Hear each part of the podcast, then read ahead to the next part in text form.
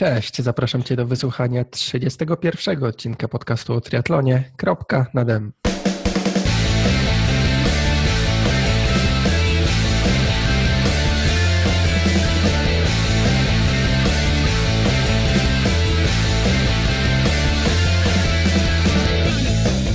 Dzisiaj rozmawiałem z Tomkiem Spaleniakiem, z moim trenerem. Cześć Tomek. Cześć, witam wszystkich. E, będziemy poruszali tematy związane z treningiem i, i, i, i tym, co, co koło treningu. Zobaczymy, ile, ile zdążymy w tej krótkiej formie opowiedzieć. E, Tomek, na początek takie pytanie. Rozpisując e, treningi, tutaj zarówno u Ciebie, jak i u mojego poprzedniego trenera, widziałem różne środki treningowe i bardzo często one mi się myliły.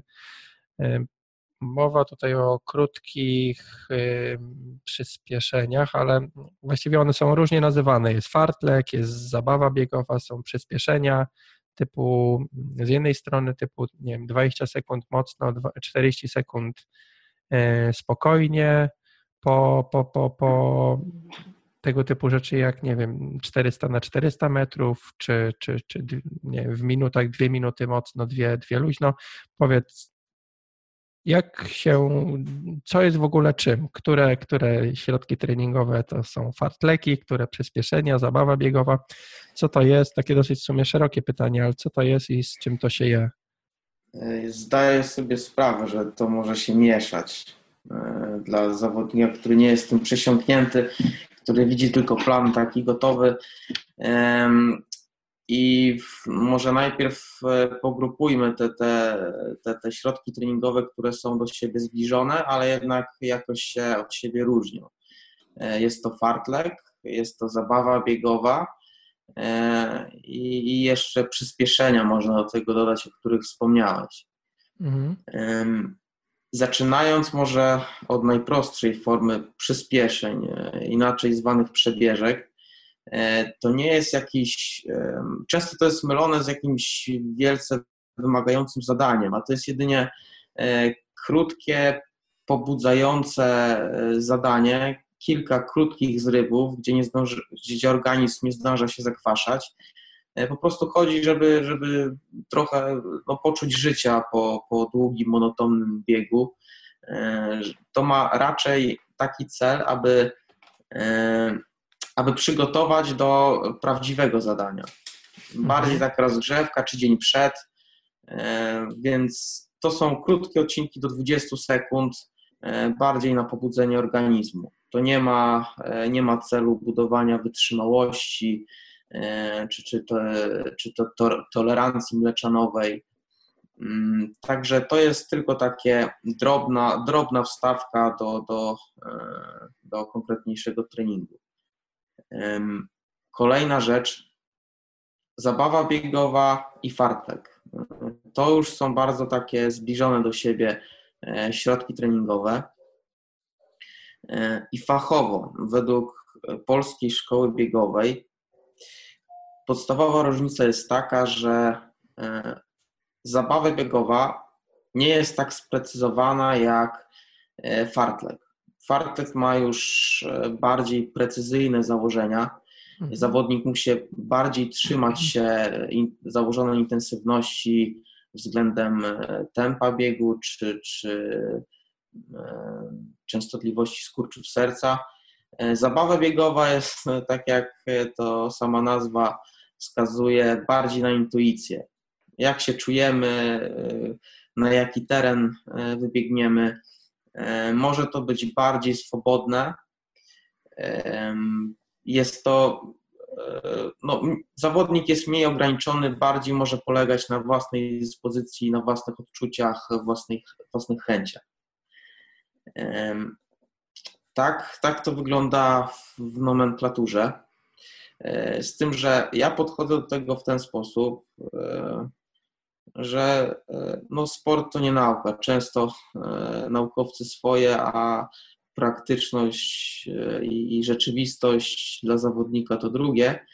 Dlatego ja nie rozgraniczam fartleka i zabawy biegowej. Bo to jest bardzo zbliżone. I często na fartleku, gdzie mamy podane założenia, to bardzo często, a ja wręcz zawsze przestrzegam zawodnika, żeby przede wszystkim dostosował założenia do swojej dyspozycji, bo czasami można sobie krzywdę zrobić, starając się wypełnić założenia, które są rozpisane na papierze. Mhm. Także nawet podchodząc do fartleka, gdzie są konkretne założenia, trzeba to zawsze dostosować do, e, do swojej dyspozycji. I chciałbym jeszcze do tego dodać, bo to jest taka dobra okazja, żeby bardziej patrzeć e, nie przez pryzmat nazewnictwa, e, bo możemy sobie określić trening, wszystkie środki treningowe, które stosujemy na przykład od 1 do 10 albo A, B, C, D, E. Najważniejsze jest to, e, aby wyczuwać, jakie jest założenie, co trener chce, abyś wykonał, jaki wysiłek. Czy, mhm. czy bardzo się przekwasił, wszedł już naprawdę na swoje e, e, już szczyty prędkości, czy bardziej pozostał niżej, bardziej biegał luźniej, ale dłużej, kształtując bardziej wytrzymałość. Także rada dla wszystkich, bardziej nie zwracajmy uwagi na nazewnictwo, e, bardziej na założenia, na cel treningu, o co w tym chodzi, co mamy budować, co mamy kształtować, w jakim kierunku to ma iść. Bo jeżeli ktoś chce budować wytrzymałość do maratonu i każdy interwał czy każdy cykl E, przyspieszenia mocnego odcinka e, kończy na, na, na bezdechu ostatkiem sił, no to, to raczej wytrzymałości maratońskiej dobrze nie zbuduje. Mhm. E, a taka anegdota do, do tego tematu może być taka, że nazewnictwo progów treningowych, ten, te, te najważniejsze progi aerobowy i anaerobowy, częściej używa, e, najczęściej można spotkać e, oznaczenia AT i LT. I teraz w Ameryce LT będzie oznaczał próg aerobowy, a przykładowo, a w Polsce może to oznaczać próg ten mleczanowy. E, dlatego mhm. nie polegajmy tak bardzo na, na samych oznaczeniach, to jest tylko umowne. Najważniejsze jest to, co się za tym kryje.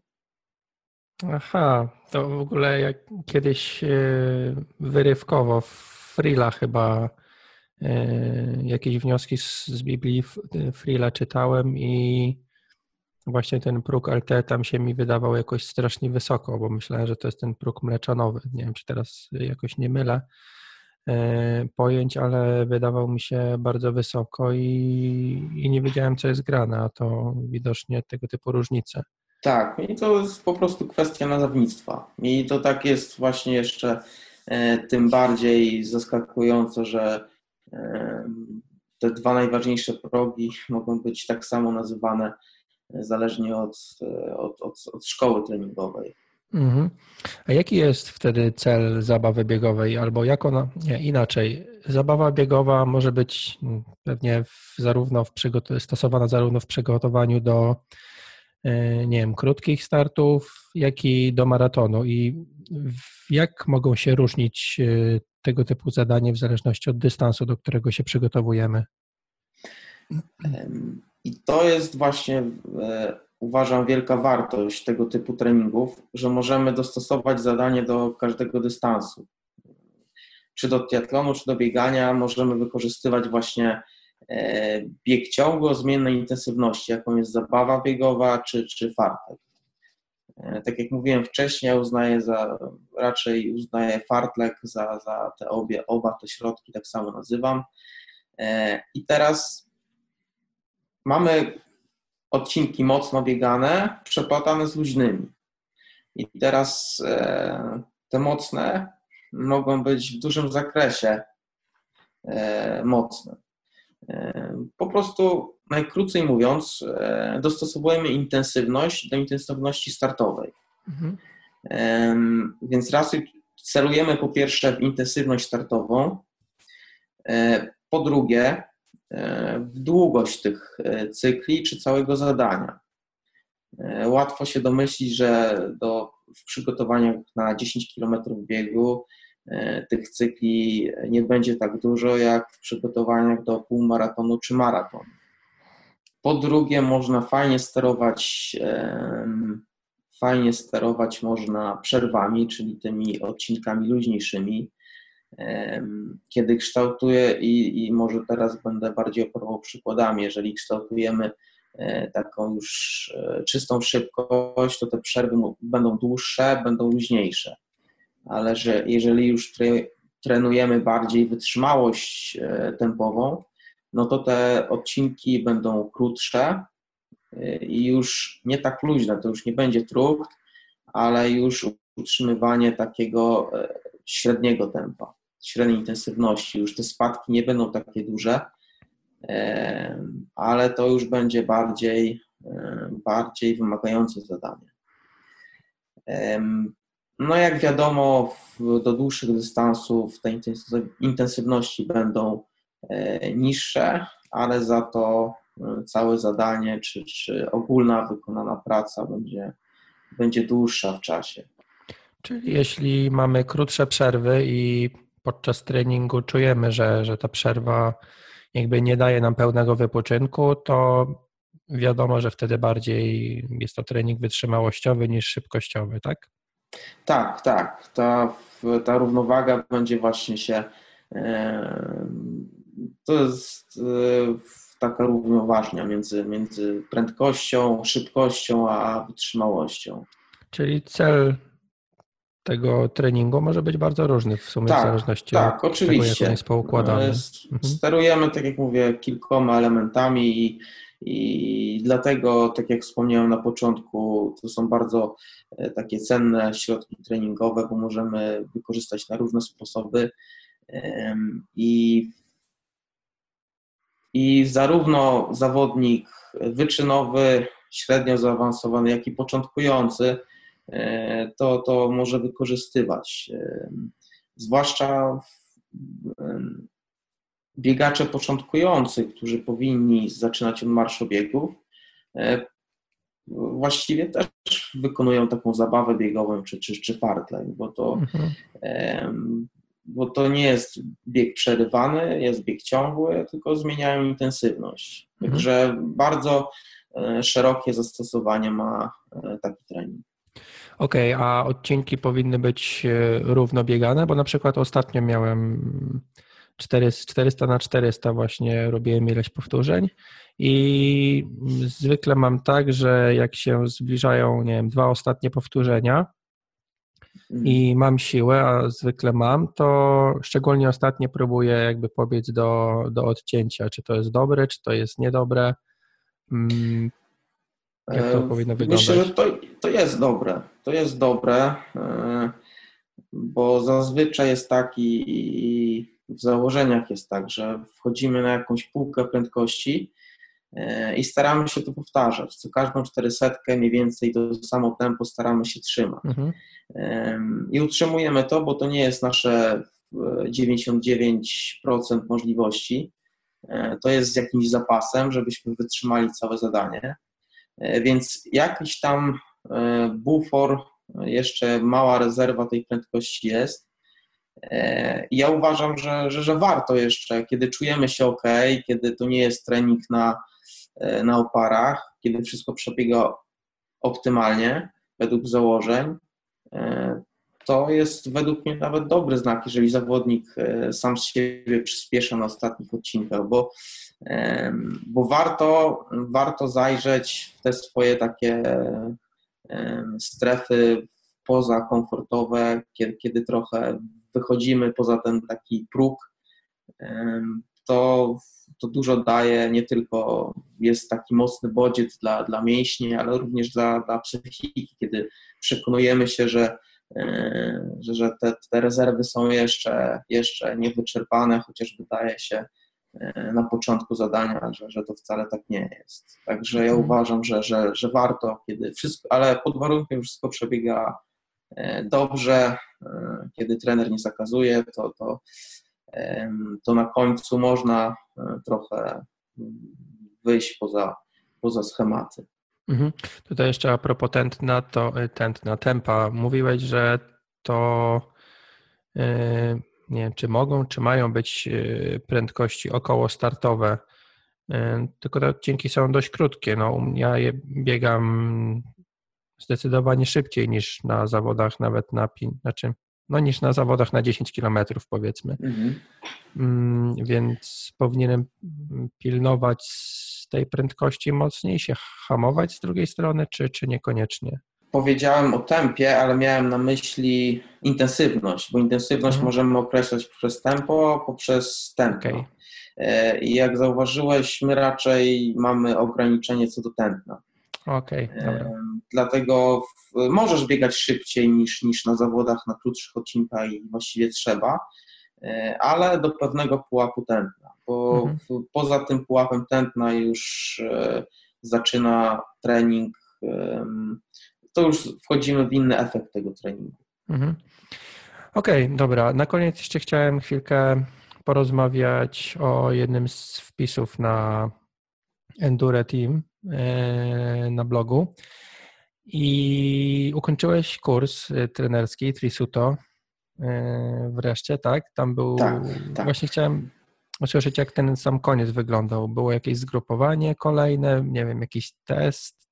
Wcześniej mówiłeś, że trzeba przygotować pewne rzeczy podczas samego kursu, ale czy finalnie tam nie był jakiś ostatni sprawdzian?